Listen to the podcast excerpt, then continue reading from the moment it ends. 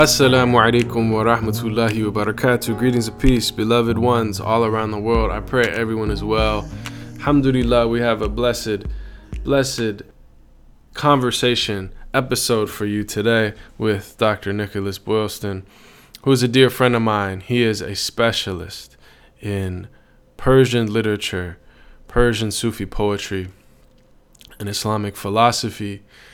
He studied at Harvard as well as Georgetown. Georgetown, not George Washington. He studied at Georgetown, where he did his PhD, did his undergrad at Harvard. He also studied at the Iranian Institute of Philosophy in Tehran, where he has focused his research on Sufi poetry and Sufi thought. And anyone who knows me knows my deep love of Sufi poetry, of course, and particularly within the Persian Sufi tradition. He's a friend of mine, and we've had the honor of uh, having many, many conversations, and I'm always um, grateful, deeply grateful to be able to reflect with him and to join him in conversation. So I'm really excited to share this with you. For anybody who likes this conversation and would like to learn more, Dr. Boylston is teaching a class on the Masnavi at Wasat. And um, this is going on weekly, line by line through the Masnavi. And it's been really, really beautiful. It began January of this year and more or less following the school years as far as quarters. Uh, it will continue, but you can drop in any time, any month if you're interested in joining that, you can go to wearewasat.org. Other than that, I just wanted to send love and light to everybody who is a listener to this podcast, a supporter of this podcast. Alhamdulillah, I beg your forgiveness. We've been much less consistent with the podcast than I was in previous years. And that really, there's no excuse really, but I've just been so busy with other projects uh, and particularly with Wasat, being the executive director of this organization here in Seattle, has been more than a full time job, as well as doing our classes with Rumi Center and many of our other programs. So I hope you will forgive me and keep us in your dua and keep supporting. For those that are supporting on Patreon, we are greatly thank you.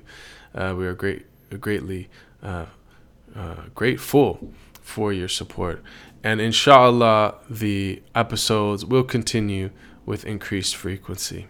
Again, thank you to everybody from around the world who either reached out to me or when I came to your city um, mentioned that they love the podcast because you are the ones that inspire me to keep it going uh, with more frequency. Alhamdulillah.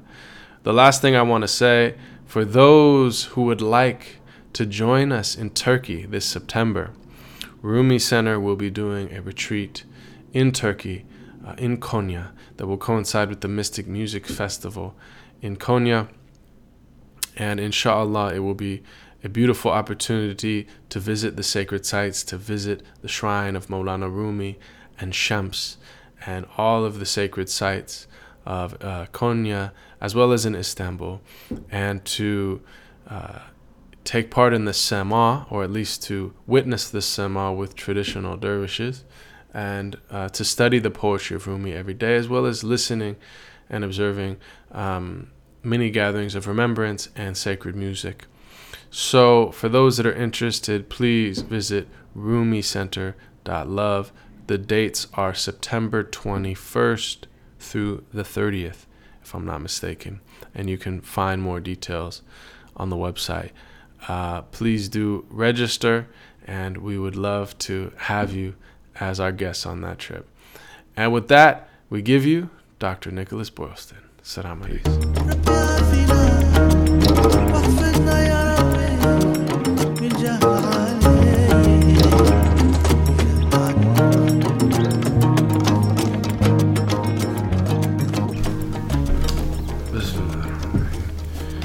Alhamdulillah. So, um, we were conversing, and every time we meet, we're conversing, it seems, in a blessed way, on the great uh, Persian poets, the great masters.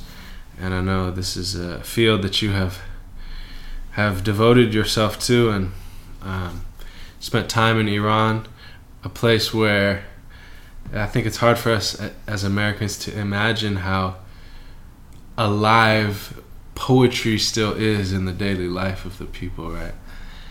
Um, so, you know, maybe you could speak a little bit about your experience there and how poetry is infused into the life.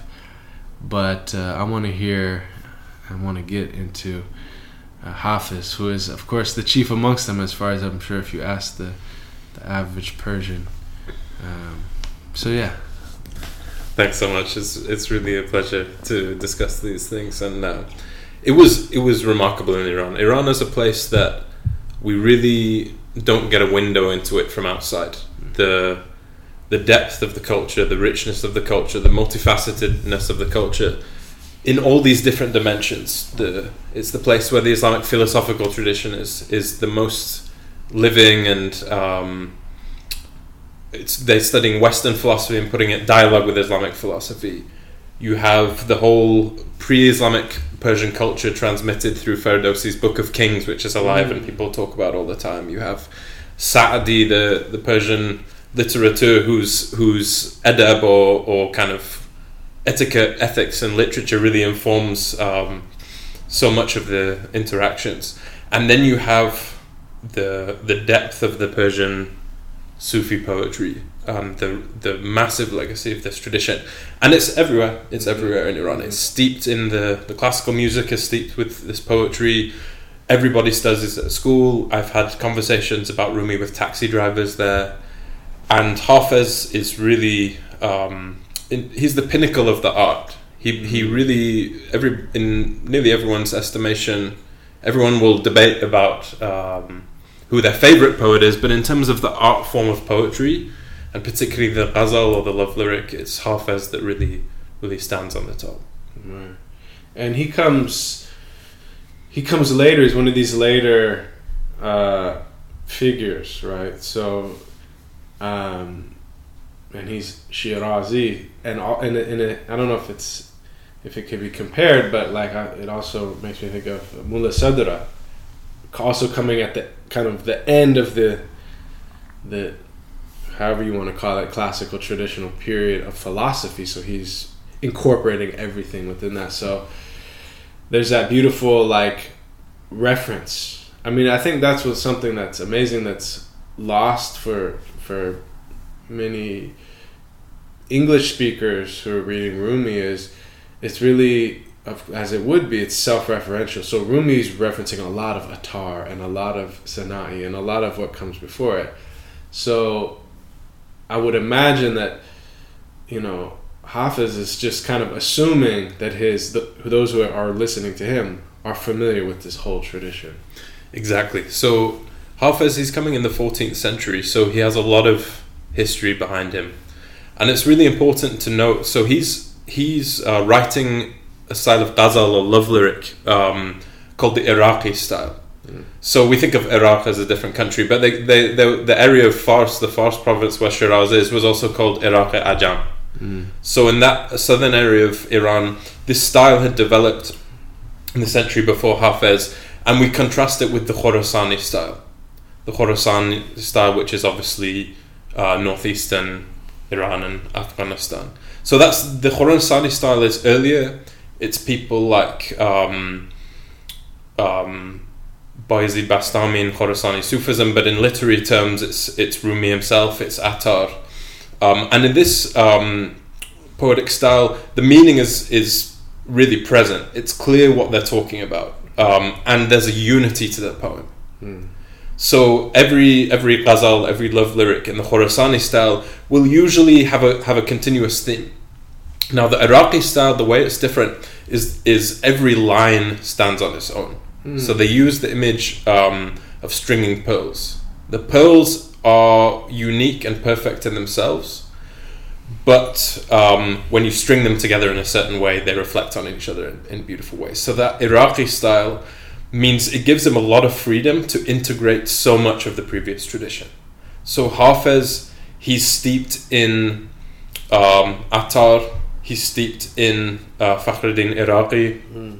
He's he's reading. He knows the classical Arab poetic tradition. He knows Mutanabbi and all these classical poets. Um, he knows Ibn al Farid, so he knows the Arabic Sufi poetic tradition as well. And so through these these different pearls strung together, he's referring to so many different aspects of the tradition at the same time. Um, the philosophy of love of Ahmed Ghazali, for example, Yeah. um, the the kind of seize the moment attitude of Khayyam, Mm. that's all in Ha- Hafez, and he's bringing it together. But of course, it's poetry. He doesn't tell you where he's getting it from. So he he's expecting this deep knowledge of the literary tradition, the Quran. Uh, he's called Hafez because he'd memorized the entire Quran in all 14 recensions Mm. and he says that's where all his poetry came from. Um, and um, he's expecting knowledge of metaphysics. Mm. So I know that, like in Iran, uh, as you were mentioning before, that people will go to his works and just flip open the page to find guidance for any specific thing in their life. Just as you know, to to use that as an example of how kind of central he is, and the average person has memorized a great deal of lines of his, and you know, just like the the common wisdom that we we might you might say almost like uh, aphorisms and things of this nature. Um, and of course, our our friend Leonard Lewisohn, may he rest in perfect peace. He is someone I talked to. I actually had him on the podcast, and he spoke a bit about Hafiz. And he wrote, uh, he had a kind of collection of essays about Hafiz, and in that he really points out that Hafiz was really radically um, critiquing or pointing out anything that was other than purely for the sake of Allah. So he kind of takes aim at everyone, right? People might say, "Oh no, Hafiz is a Sufi," but and I'm not saying he's not, but he's also taking jabs at the Sufis too. That's He's- absolutely right. He's, so That's maybe you could right. speak about that in his work. That's that's exactly right. For Hafez, the the biggest, the greatest sin is hypocrisy. Mm. So for Hafez to to manifest oneself as being pious, religious, even Sufi, and not having the substance, that's that's the worst sin. So usually the Sufi, when he uses the term Sufi, it means the aesthetic. It means someone who's wearing the Sufi robes and playing a social role as a Sufi um, in order to perhaps sometimes it's positive. He doesn't completely say that's not a possibility, but many times that's just that's just a show. Now the thing is that doesn't mean Hafiz wasn't a Sufi. He's criticizing the social manifestation of it.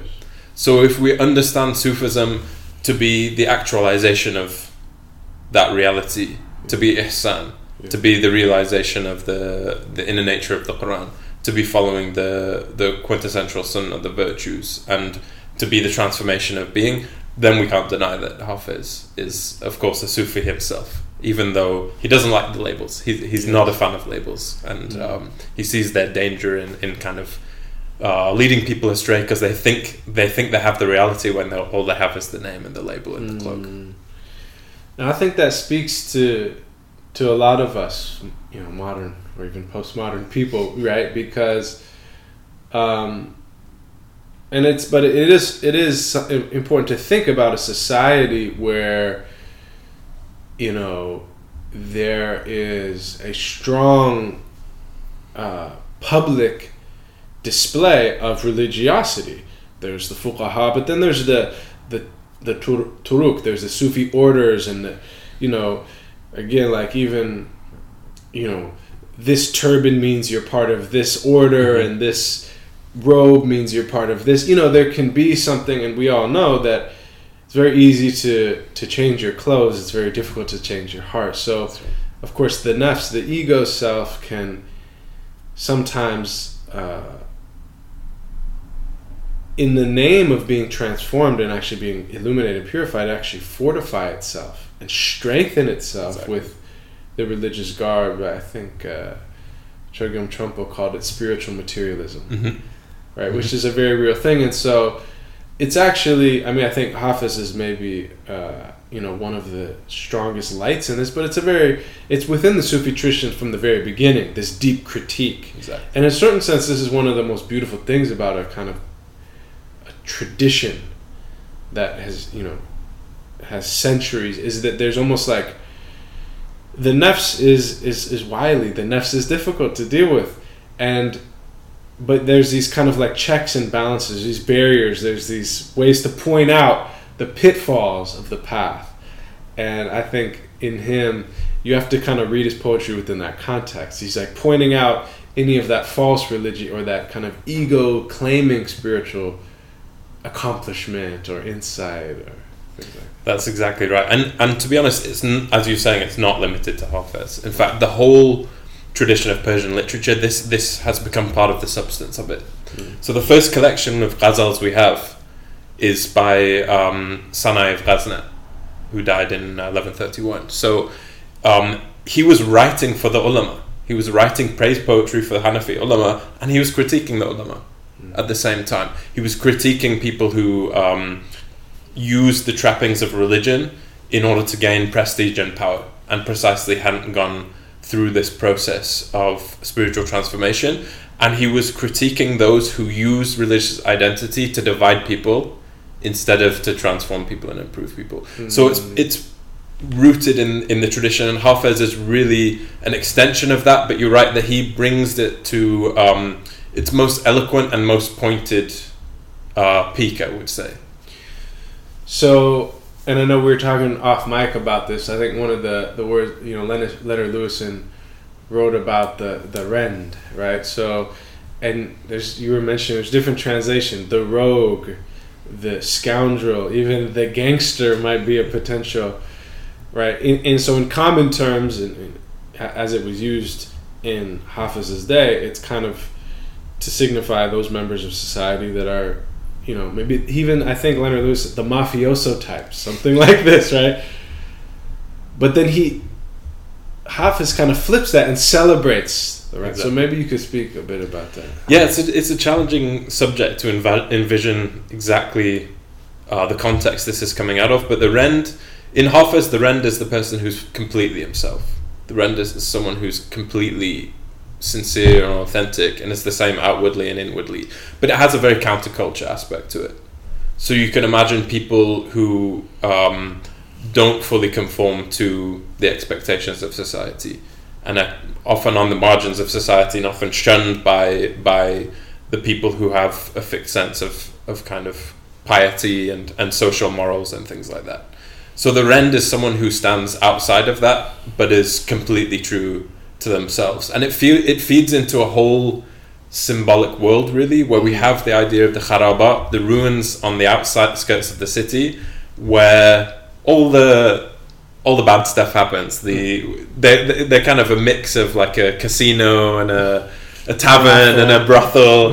That's the Kharabat, but the, that's where the Rends hang out. So it feeds into this symbolic logic, really, of really the overturning of false pretense and the realization of the truth as is wherever that you can see the light of God, um, the light of the truth wherever you look, even in the place that seems the, the least likely.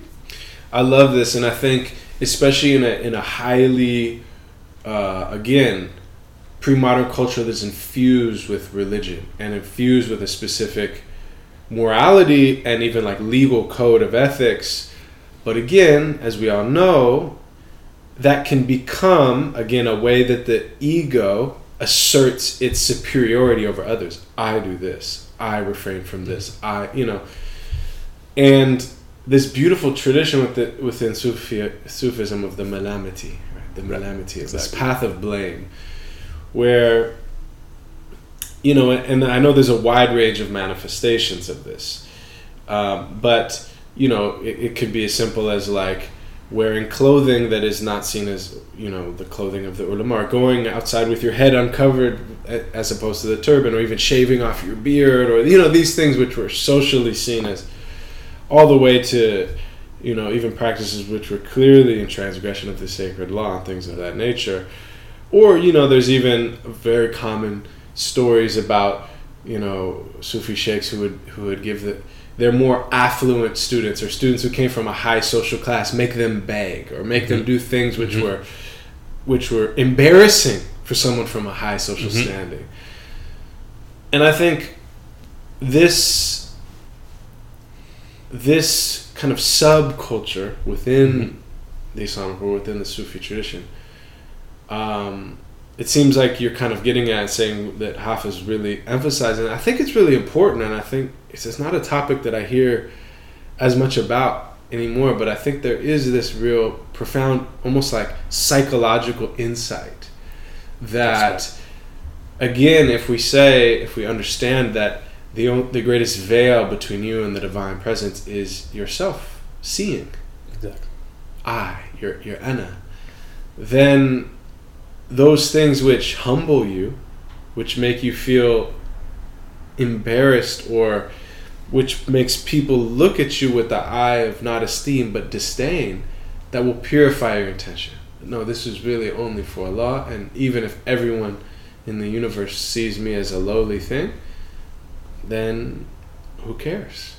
Exactly. And and the key here is it's really about um, the supremacy of the spirit over the letter. Mm. So that's the key here. It's not um, just randomly breaking rules. Yeah, it's the idea that, um, as in the story of Khidr in, in the Quran in Surah Al Kahf, there's a place which the, perhaps the loftiest individuals can can reach, in which something deeper happens that's a mystery and we don't understand. So it's not.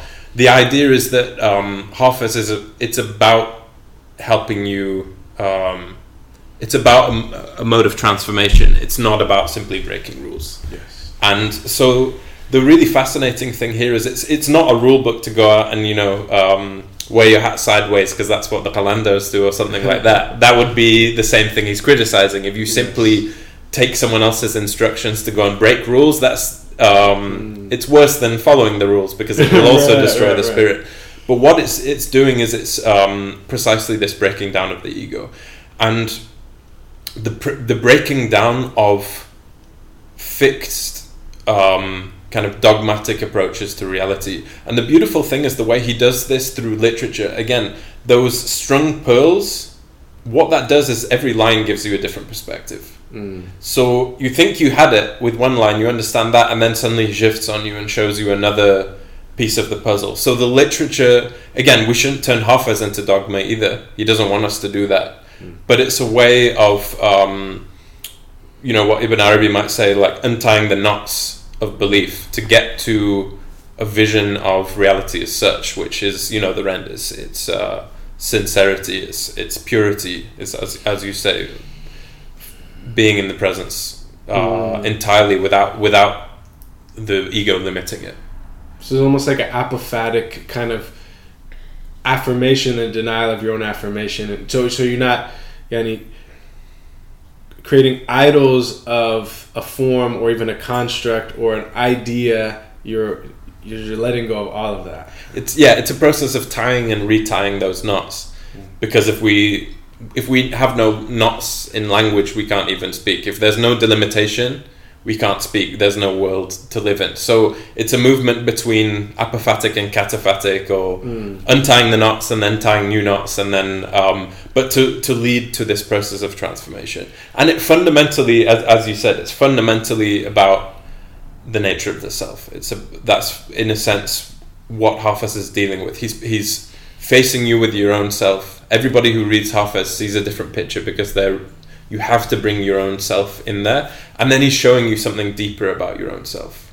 Um, That's maybe something you could speak about because I know that with Hafiz especially, all kind of segments of uh, Iranian society, from the right kind of secularists who don't want anything to do with religion outwardly, to the the mullahs and those who are you know really the the bastions of of of, of you know scholarship and the you know so i wonder if you might speak about that because you're kind of alluding to the fact that everyone is almost like it's a mirror everyone sees back what they bring to it That's that's exactly right. It's it's a mirror. It has such complexity to it that mm. it can never be reduced to one single perspective. So it's legitimate for everybody to read it from their heart, from their the state they find themselves, to approach the poem, uh, a particular poem, and learn something new and see a kind of new vision. And it lends itself to that. It precisely lends itself to be reading, being read by all types of people with all types of perspective who share this language and this cultural Mm. heritage. Um, and I think Hafiz is fine with that. He wants everyone to be themselves. He wants everyone to be themselves, but the, the containers are different. So somebody who reads Hafiz think simply think he's talking about regular wine. They're gonna understand only one level of the meaning, where there's many, many other levels that, that the metaphysics really unlocks. Right. Um, Well, and I think you know the whole tradition. This is not some like uh, marginal thing. Obviously, that the whole tradition of, of Sufism and in particular Sufi poetry, really central is actually a, kind of you know almost a subversive uh, dimension. I mean, because again, you're talking about a you know Islamic culture and like one of the most thing everybody knows, like Islam 101, alcohol is impermissible. And this is like the central metaphor in from Arabic or Persian, Ibn al-Farid to or any language, any Islamic language, you know, as it were.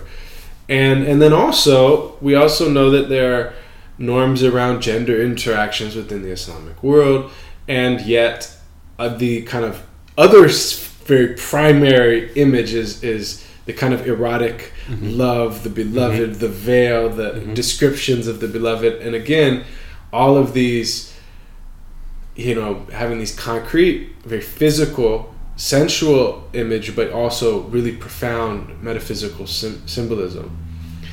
So I think there's something really, and I also think, I mean, I could, you may have insights into this. I'm sure you've thought about this, but I think this has to do also with one of the reasons it's become very popular with certain segments in the Western world, the kind of subversive, the right against the quote unquote orthodox or the quote unquote religious authority that appeals to something in the Western soul at this stage of Western civilization. I don't know. That's right. Um, yeah, there's a lot of important insights there, and, and the key thing here is that it's the spirit overcoming the letter, or the spirit really en- engulfing the letter and, and showing something beyond it, or showing the depth of the letter. So that Hafiz is really opposed to a, a one-dimensional uh, reading of reality in order to unlock you to something higher.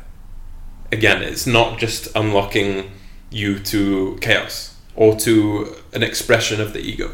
Mm. It's it's unlocking you to to a mystery that's at the heart of everything. Yes. It's this unfathomable mystery of of of subjectivity of what it means to be conscious, of what it means to be a human being, and that requires a transcendence. Hmm. So the transcendence of form is is the function of the the forms. That's what the Quran is really for to transform you. That's what the prayers are for to, to transform you to, to let you go on the celestial ascent and so forth. So Hafiz is part of that same project Mm. of taking on the mi'raj, you might say, through poetry, um, rather than just simply some kind of like social critique. The social critique is there, but but it's for a purpose. Yes. It's for a spiritual purpose, and um, we can take a look at a poem if you'd like, yeah, which, which really illustrates I, and this. I think uh, this is great, especially because, you know, of course, Rumi is the most popular uh, Sufi poet in the West. It's really a household name, which is pretty miraculous.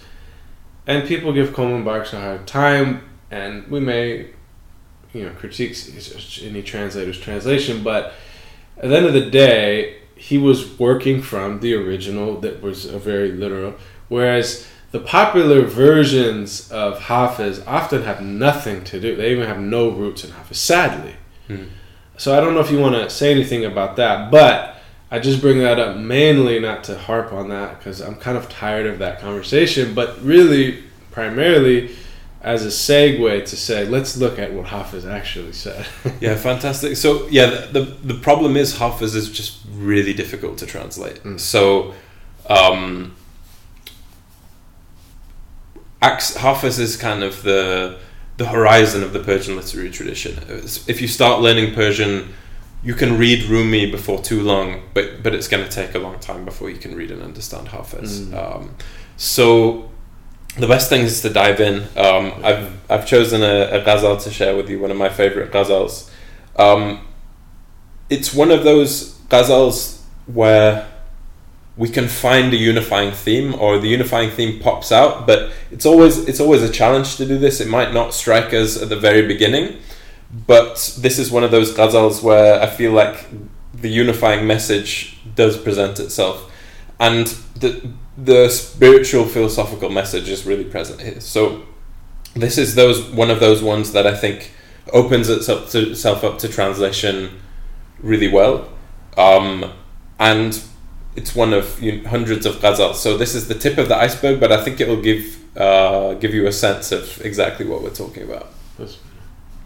All right. So I, I wanted to. I'm going to go line by line um, and read the Persian because it has the beauty there, and then I'll, I'll present a translation I've done of each line, and then we can. There's so much to discuss in every single line of this. Um, so we'll start with the first line. سالها دل طلب جام جم از ما میکرد وانچه خود داشت ز بیگانه تمنا میکرد For years the heart sought Jamshid's cup from us. What it possessed itself, it wished to gain from a stranger. گوهری که از صدف کون و مکان بیرون است طلب از گم شدگان لب دریا میکرد a pearl of the oyster, a pearl outside of the oyster being and place, it sought from those lost on the edge of the ocean. مشکل خیش بر پیر مغان بردم دوش کو به تأیید نظر حل معما می کرد Last night I brought my problem to the Magian master, who was solving mysteries by the divine affirmation of his glance. دیدمش خرم و خندان قده باده به دست و آینه صدگونه تماشا می کرد I saw him joyful and laughing with the cup of wine in his hand, witnessing a hundred ways within that mirror. گفتم این جان جام جهان بین به تو کی داد حکیم گفت آن روز که این گنبد مینا می کرد I said this world seeing cup when did that all wise one bestow it upon you he said, that very day he was creating this azure dome. بیدلی در همه احوال خدا با او بود او نمیدیدش و از دور خدا را میکرد One who had lost his heart in every state God was with him. He didn't see him and from afar called out, O God. این همه شعبده خیش که می کرد اینجا سامری پیچ اصا و ید بیزا می کرد. All of his own conjuring, which he has been doing here, Samari used to do in the presence of the staff and white hand. گفت آن یار کزو گشت سردار بلند. جرمش این بود که اسرار هویدا می‌کرد. He said that friend by whom the gibbet's head was raised, his crime was this, he revealed the secrets. فیض روح القدس ارباز مدد فرماید. دیگران هم بکنند آنچه مسیحا می کرد The emanation of the Holy Spirit, if it sends its aid again, others will do just what the Messiah did. گفتمش سلسله زلف بطان از پی چیست گفت حافظ گله از دل شیدا می کرد I said to him the chains of the tresses of the idol of the idols, What is it for? He said, Hafez is complaining of an insane heart. so I wanted to go back line by line. Um, you can see perhaps some emerging themes here, but but it should become clearer. At first, it sounds like lots of every line is beautiful in itself and stands alone, and perhaps they seem independent, like these strung pearls. But gradually we go a little bit deeper. This is one of those poems where that, that central theme really becomes apparent. And there's very dense uh, reference to things that his audience will know that an English speaking audience even a Muslim English speaking audience would not necessarily catch. So yeah, That's exactly that's exactly it. This, um, in a sense, uh, someone who has all that background can just simply contemplate it as a work of art. yes, But we need to sit and, and kind of go through all the references to unpack it. So, um, let's see what's going on here. So the first line for years, the heart sought, sought Jamshid's cup from us. What it possessed itself, it wished to gain from a, from a stranger. So Jamshid's cup, this is part of the Shahnameh, the Book of Kings, the pre-Islamic Persian legends. That the King Jamshid, he had a cup, a magic cup, in which he could see the entirety of, of the universe. He could see everything that was was happening on the earth, and therefore he was able to, to rule more effectively. It went to his head, but that's another story, not really relevant here. So, in in Sufi literature, the cup of Jamshid, that cup in which everything is manifest, it's a symbol of um, the cup is a symbol of the heart. hmm The heart as a as a receptive receptive or, organ to divine grace, and then the its reflectivity is um, the possibility of gnosis or divine wisdom. So this idea, it's kind of mind bending if you really try and imagine it. Um, and I don't know if you're familiar with the with the short stories of Borges. Mm. So there's a story, a beautiful story called the Aleph, in written by Borges, where he imagines this thing called the Aleph, um, and he's thinking of kabbalistic Im- imagery. This thing called the Aleph, which if you see it, it shows you every point in the universe from every possible perspective. So there's this story where this man falls down the stairs into someone's basement, and then he he looks up and he sees the Aleph right there. So Borges is imagining the same possibility. What would it be like to see something that contains everything? God's eye view, you could say. The God's eye view, precisely. So the symbolism here, the, the heart is seeking Jamshid's cup. right. The, the all right. So Jamshid's cup symbolized the heart, but we'll have to talk about that. Mhm.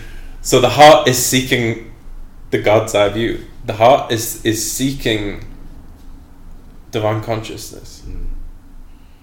Yeah. Yet where else would a heart find what is the heart? exactly. So the problem is it's been seeking it in the wrong place. No, no. So this is the whole of human condition already in one line. I love it. Rumi has a beautiful line with something to the effect of he said he said uh, we were all looking for the thief and the thief amongst us said yeah where's the thief exactly. That's the that's the beautiful thing is um, this is really the human condition. Our fallen state is that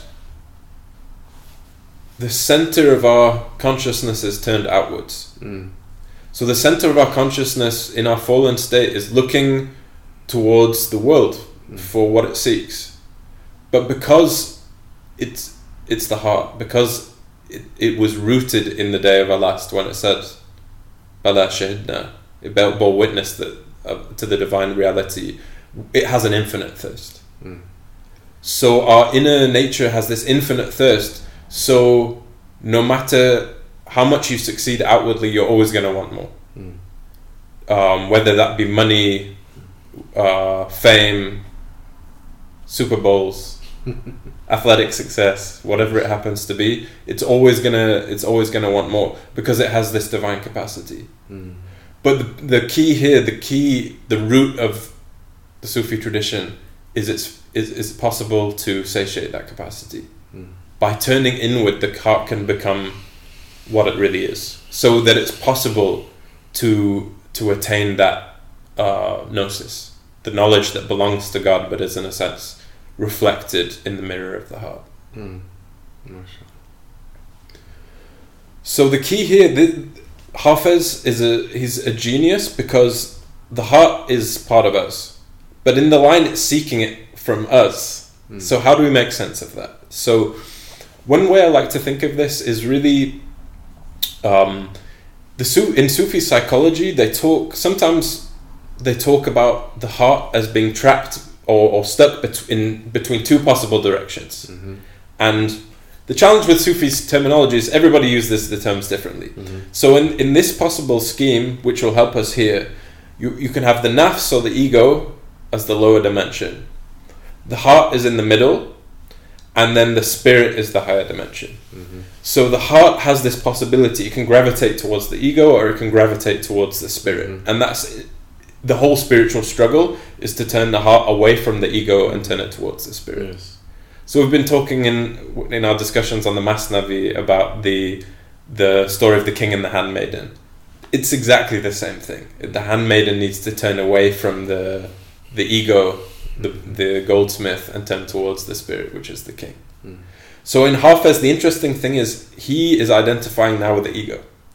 Hafez will do this yes, because yes. he he'll often play the um, the confused, bewildered subject who is faqir, who's who's fundamentally poor, who doesn't possess, who's empty, um, and Hafez is individuality. So he's speaking from that point and imagining the heart something deeper, and the heart is coming and asking him, and he's he's a darvish, he's you know he's a rend, he doesn't know what's going on. It's the heart is seeking from him Jamshid's cup, and it's just it's just seeking it in the wrong place. Mm. So he, he actually meets us where we are because we also generally um, identify ourselves with the ego. Mm.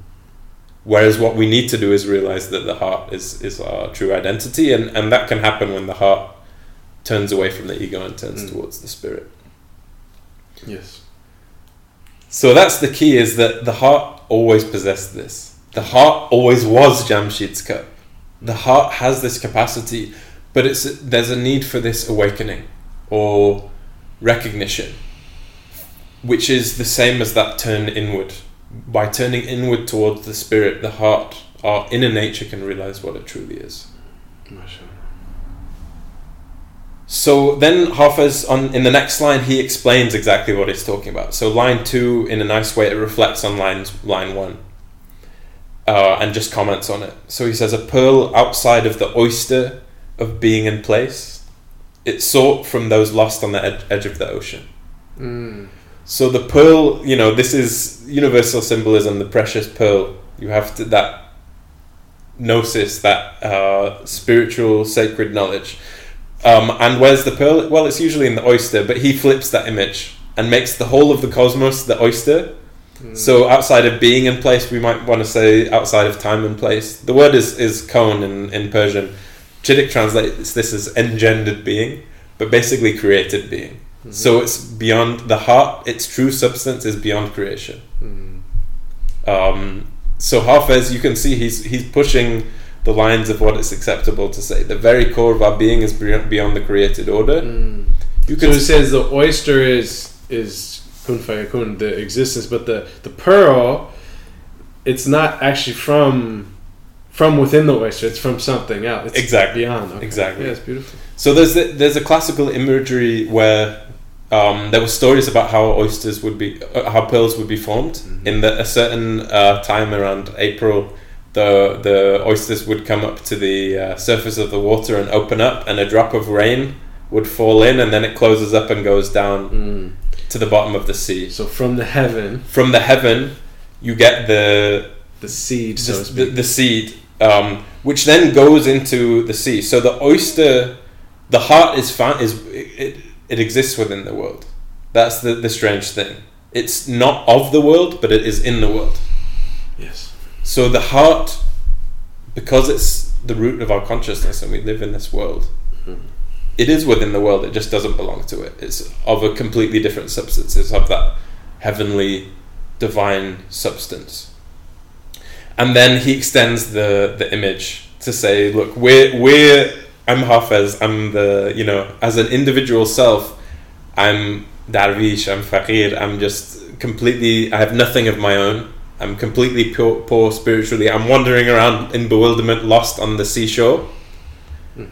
And the heart is coming and seeking this pearl from it, even though it has it Mm. itself.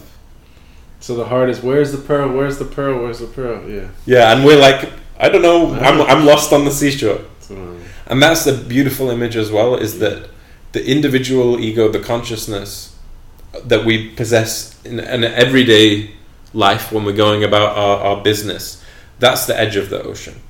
So we're sitting it's it's it's on dry land in the sense that it's rooted in the world, it's stuck in the world, but it's next to this infinite reality. mm. We just don't realize the ocean is right there. hmm So there's there's many many symbols of, of the drop returning to the ocean and entering the ocean and uh, kind of annihilation. So Hafez is alluding to all of that by saying, look, our individual worldly consciousness is wandering around on the edge of the ocean, and the pearl is is uh, Mhm. is somewhere else. So the next line, as Hafez does, he completely seems to change the story. Um, so he says, Last night I brought my problem to the Magian master, who was solving mysteries by the divine affirmation of his glance. Hmm.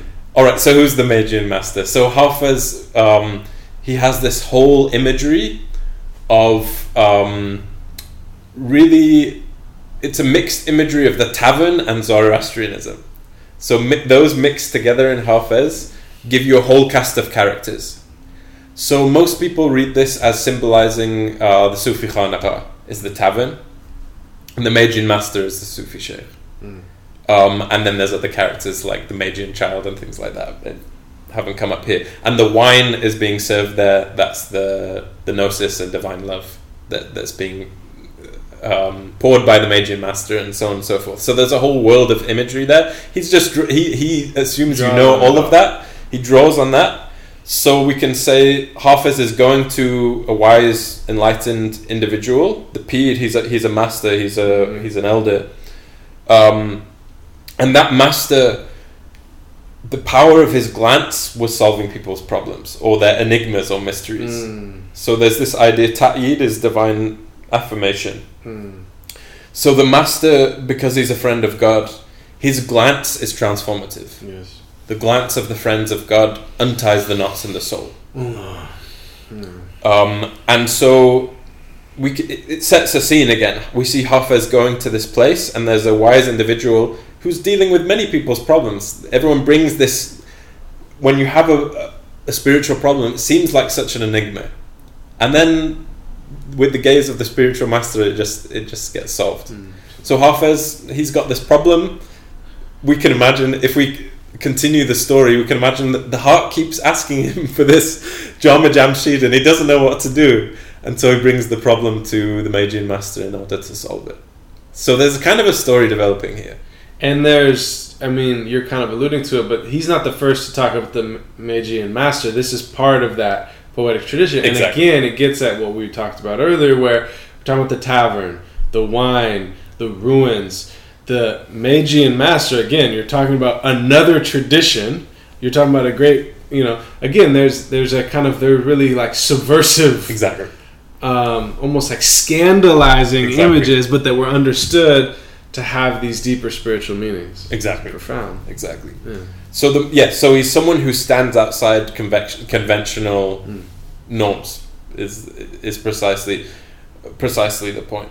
In a sense, you could say he's even outside conventional Sufism to the extent that that's only following forms. This is the true friend of God. Mm. The true friend of God is different from kind of the conventions. Um, so actually, this Ghazal continues the story. So he says, "I saw him joyful and laughing, with a cup of wine in his hand, witnessing a hundred ways within that mirror." Mm. Very literal translation. So he paints the picture of this Magian master. He has the cup of wine in his hand, as as you said. There's this whole background here. You um, the symbolism there. Notice the so the word for cup here is different. Qadah. It's just a um, a goblet or a cup, but we can see that Hafiz is going to someone who has the cup Mm. in their hand and is enjoying it. Someone who possesses the heart. Mm. So the master has found the mystery of the heart, Mm. and there's a visual image as well, um, in that he's seeing a hundred ways or a hundred manifestations within the mirror of the heart. Mm. So the heart being a mirror is a very universal. In fact, it's from the hadith Mhm. um, that heart some. Uh, The polish. Right? the polish of the heart is the is the Allah. Mm. Um, so you, we imagine visually that the Magian master has this cup of wine, and in that cup of wine, he sees a hundred thousand, a hundred different things, and he's witnessing it. The word is the word witnessing here um, is really important. Tamasho. It's like spectating. It's like view, viewing it, contemplating it. Really. Mm. Mm. So he possesses the heart. And what state is he in? He's blissful. Mm. He's joyful and laughing because he's attained that God. mystery. He's he's come to possess the heart, um, and as a result of that, he can he can help Hafez out. Mm. So from here, um, really, I read the the rest of the poem as like his conversation with the master because we get a few lines in here that seem to come out of nowhere. I imagine that this is all the master Mm. kind of teaching him. Mm. So Hafiz's question, what does he say to this man? He says, "This world-seeing cup. When did the All-Wise, Al-Hakim, God, when when did He bestow it on you?" Mm. And the master says, "That very day, God was creating the Azure Dome, which is the sky, the heavens. So the process of creation itself, the core of that creation is the human state, the human heart. Mm. The very at the very moment God was creating all of this, He was creating the human heart was present." Mm. And this is In the beginning. rabbikum. In the beginning. In the beginning. This is bi rabbikum qalu bala. Am I not your Lord? In the Quran they, they said yea. So that was the heart bore witness. The heart knows divine unity. The heart knows the, the essence. In, in essence, he's saying you don't. All right. You know, you don't find the beloved one. You know, one day it, it's with you all along. It's there all along. You remember. You awaken to what you always knew. Exactly. It was it was all there. I didn't. You know, I didn't attain this at some point, but you know, attainment, realization is realizing it was there all along. Exactly. The heart always was the cup of Jamshid. It was just seeking that in the wrong place. It didn't. It hadn't awakened to that fact. So the the Magian master knows knows this. He knows the heart was always the heart, Beautiful. and he it, he it was given to him at the very beginning of creation from The the azure dome too. the Azure Dome Gombadamina. It's- You know, uh, I don't want to like take us too far afield, but it, it just inspired me. I was just in Medina to Munawwara, city of the beloved sallallahu alaihi wasallam, and you know, you may know this, but many people will not.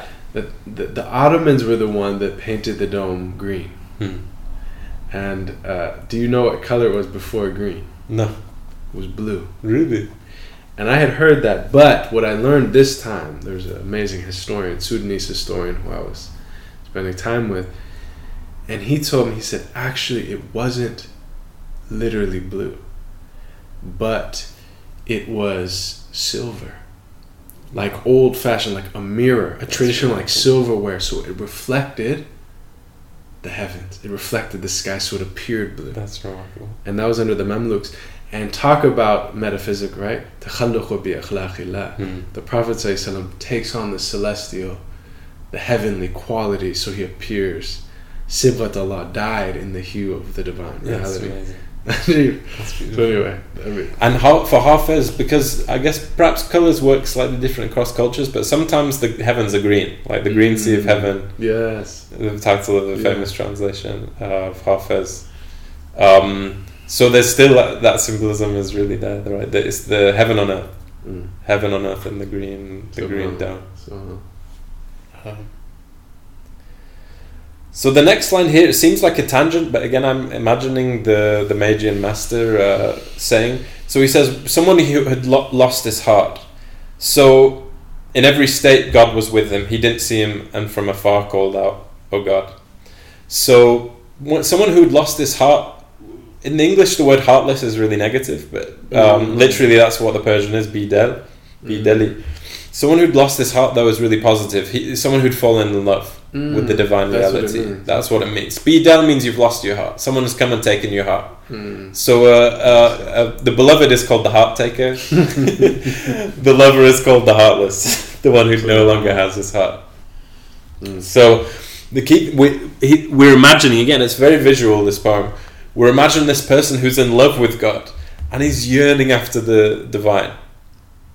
But God is always God is always present. God is all. The Quran itself says, you know, God is always with you. So somebody who's seeing God as being afar, calling out to God, he didn't know that God was always with him. Mhm. So this is the Magian Master is, is starting to solve Hafiz's problem, Mm. starting to give a comment on on what this Mm. what this mystery of the heart seeking Jamshid's cup, what it really is. Mm. Then the next line again, it seems to come out of nowhere, but if we imagine it as the Magian master teaching, it still makes sense. He says, all of his own conjur- conjuring.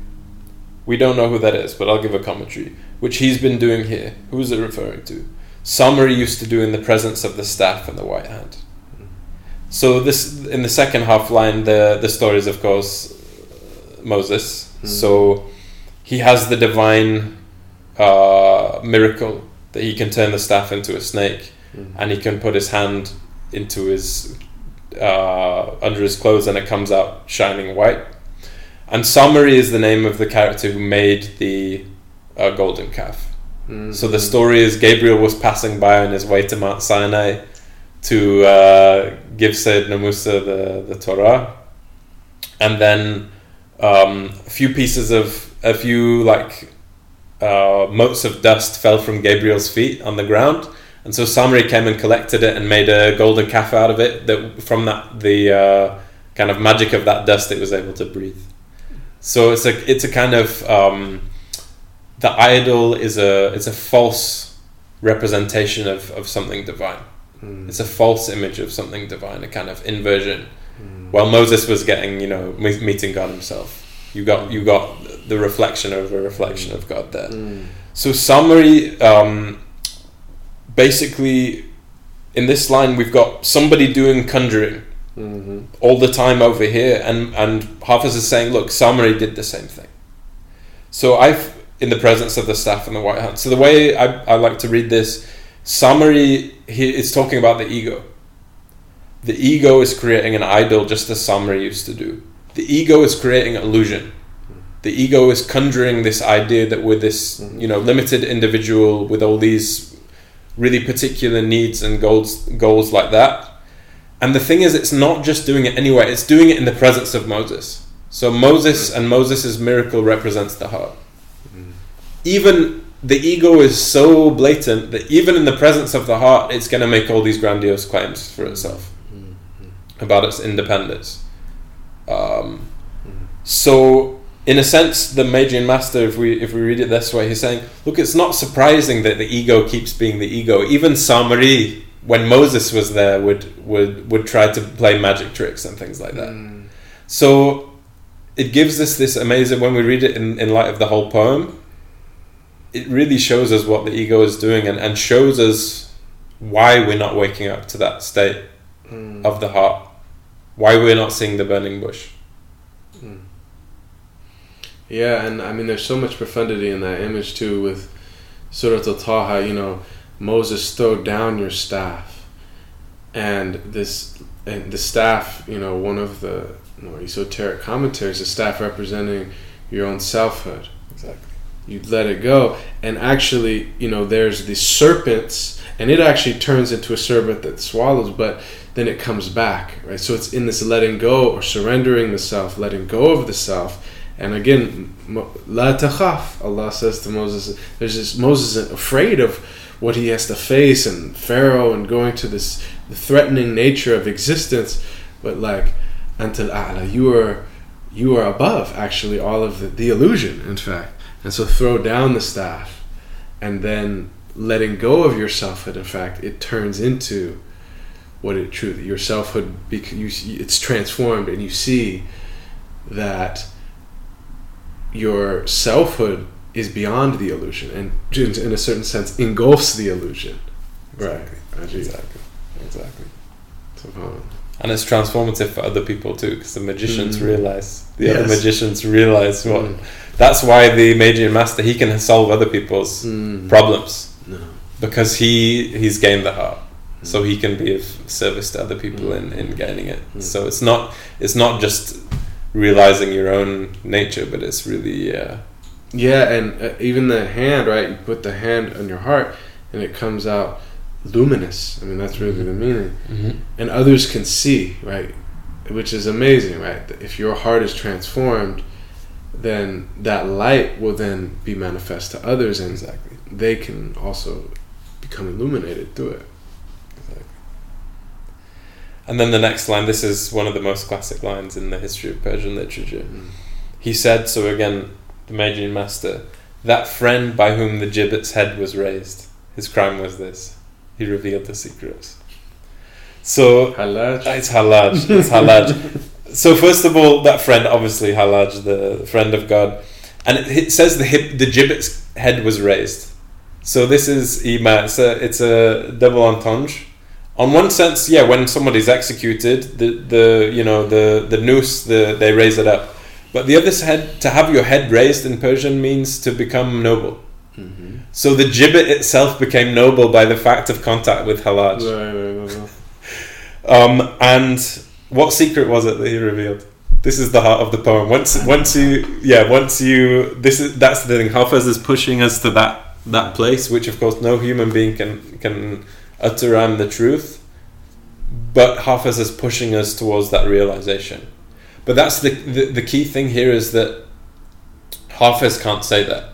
Hafez, insofar as he's wandering on the seashore, can't say that the contents of the heart can manifest that because it only God can say it. No.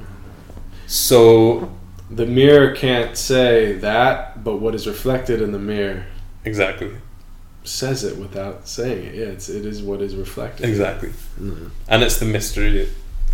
It's the mystery. You know, it can't be a mystery. uh, You could translate as secrets. That's true, but a mystery is better. A mystery is something that can't be put into words. I really like that that you you've mentioned that to me before, and, I, and I've since incorporated that sir. Usually, this this technical Sufi term, and often, again, you mentioned there's many schemas, right? But that you have the sadr, or the, the the outer dimension of the the the spiritual reality. Then going more inward, you have the qalb, you have the heart, right? The spiritual heart. Then you have the ruh, the spirit, a, a level deeper.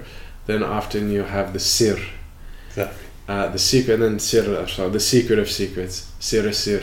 Usually it's translated as secret, but your point, and I really want to like just emphasize this, it really was pr- profound, and I've tried to incorporate that.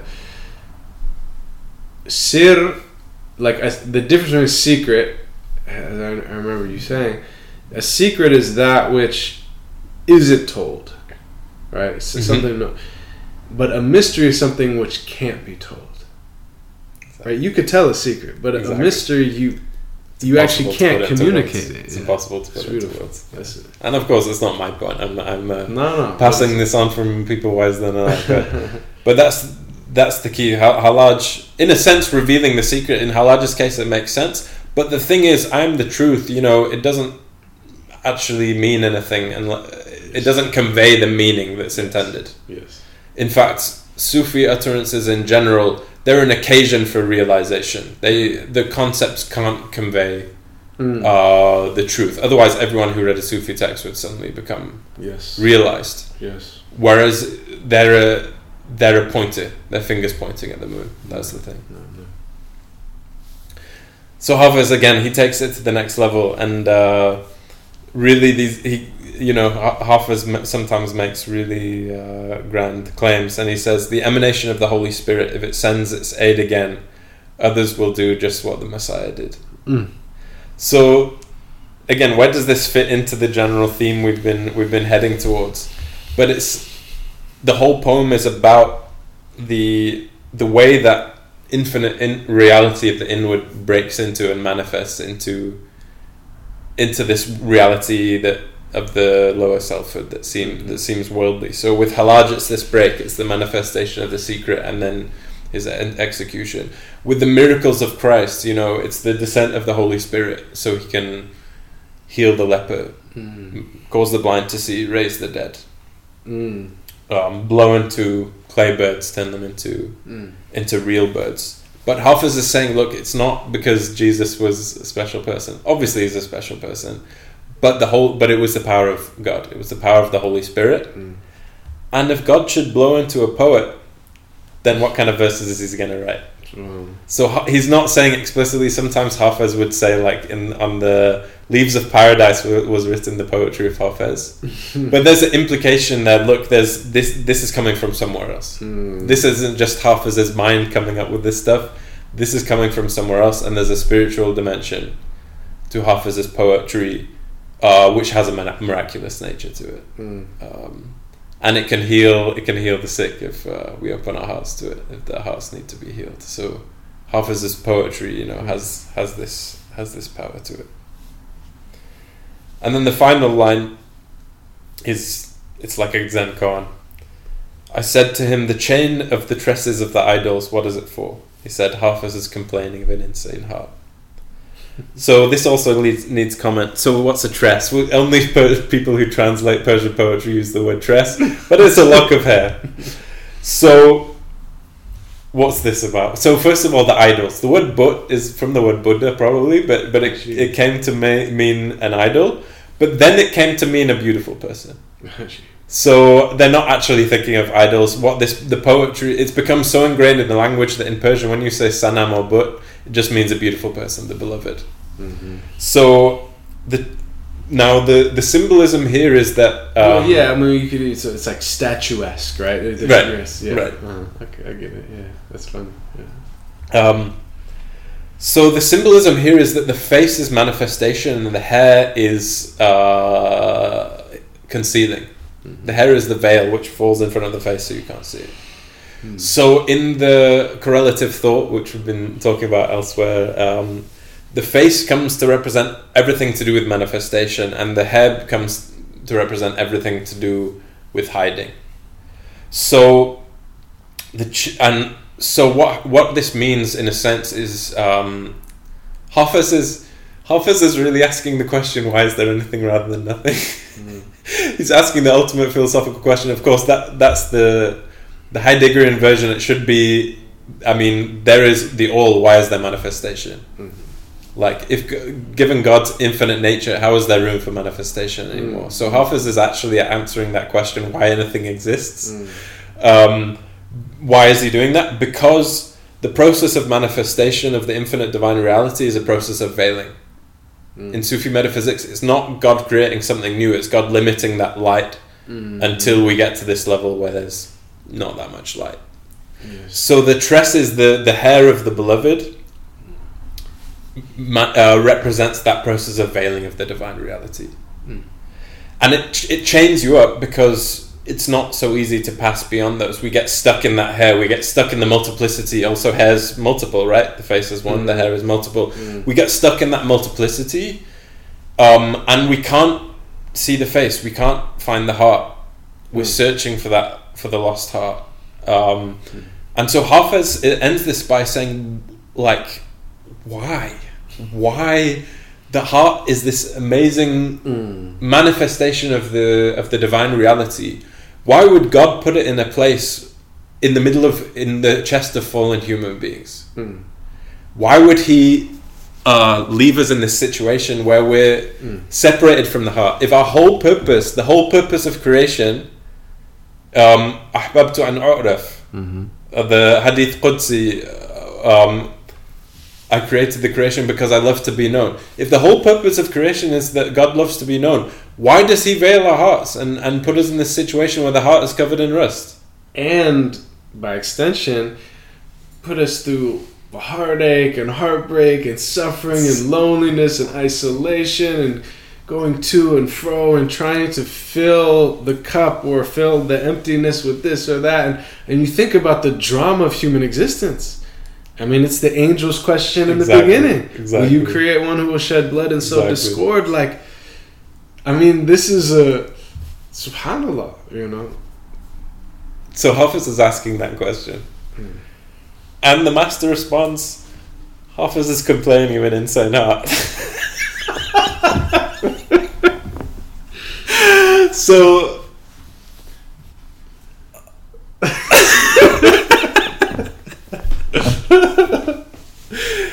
Oh man! So tell me about the insane heart. Why? why All right, that all right, yeah. What's that? So the word shayda is a beautiful, beautiful word. It's also a female name in Persian. It, it means someone who's fallen in love so much they've gone crazy. Mm. That's what shayda means. Um, Mashallah. someone who's fallen in love so intensely that they go mad. Mm. Majloob, yani. Majdub, yeah. The heart is shayda, Subhanallah. and Hafiz is complaining about it. So, um, so what exactly the the mind reaches an end at this Mm. at this line really it's a, it's a koan Mhm. but um it could be it could be a lot of things. It could be look. The master could be saying, "Why are you even complaining?" Mm-hmm. The crazy heart is what you want. Mm-hmm. Like the state you're in right now of this bewilderment. Mm. That's exactly the point. Mm, there you go. Yeah. Um, it could be.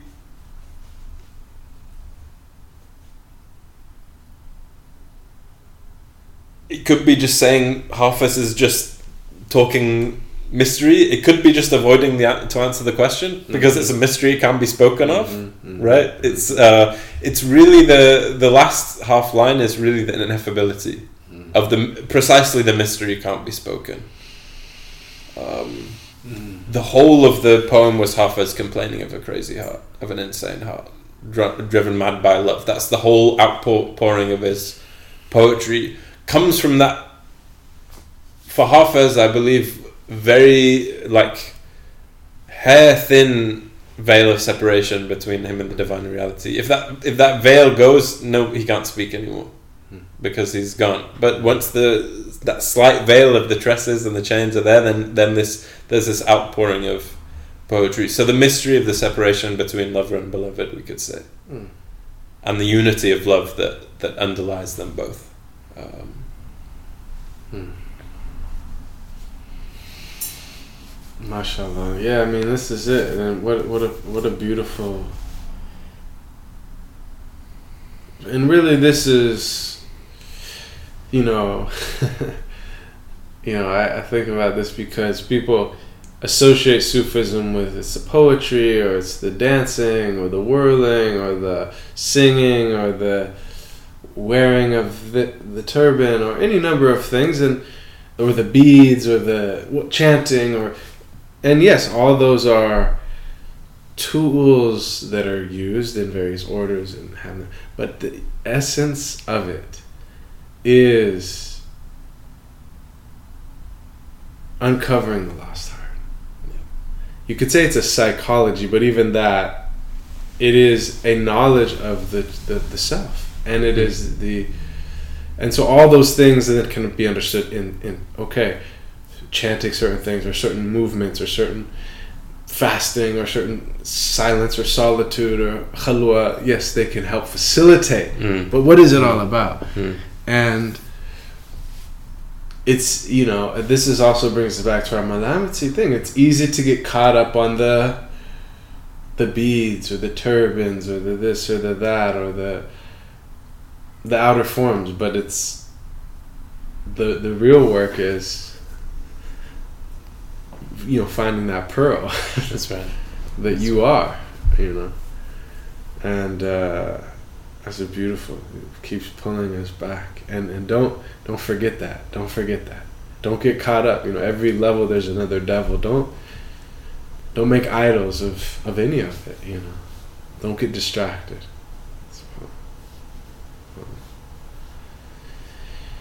Well um I'm sure we could continue on, but that uh, is a beautiful place to close for now, and uh, hopefully there'll be many times uh, to to revisit. It's nice like that to actually look at a specific individual poem. So Allah bless you, and Thank you so much. and uh, yes, we hope that there will be many more opportunities to dive in. Ameen. Ameen.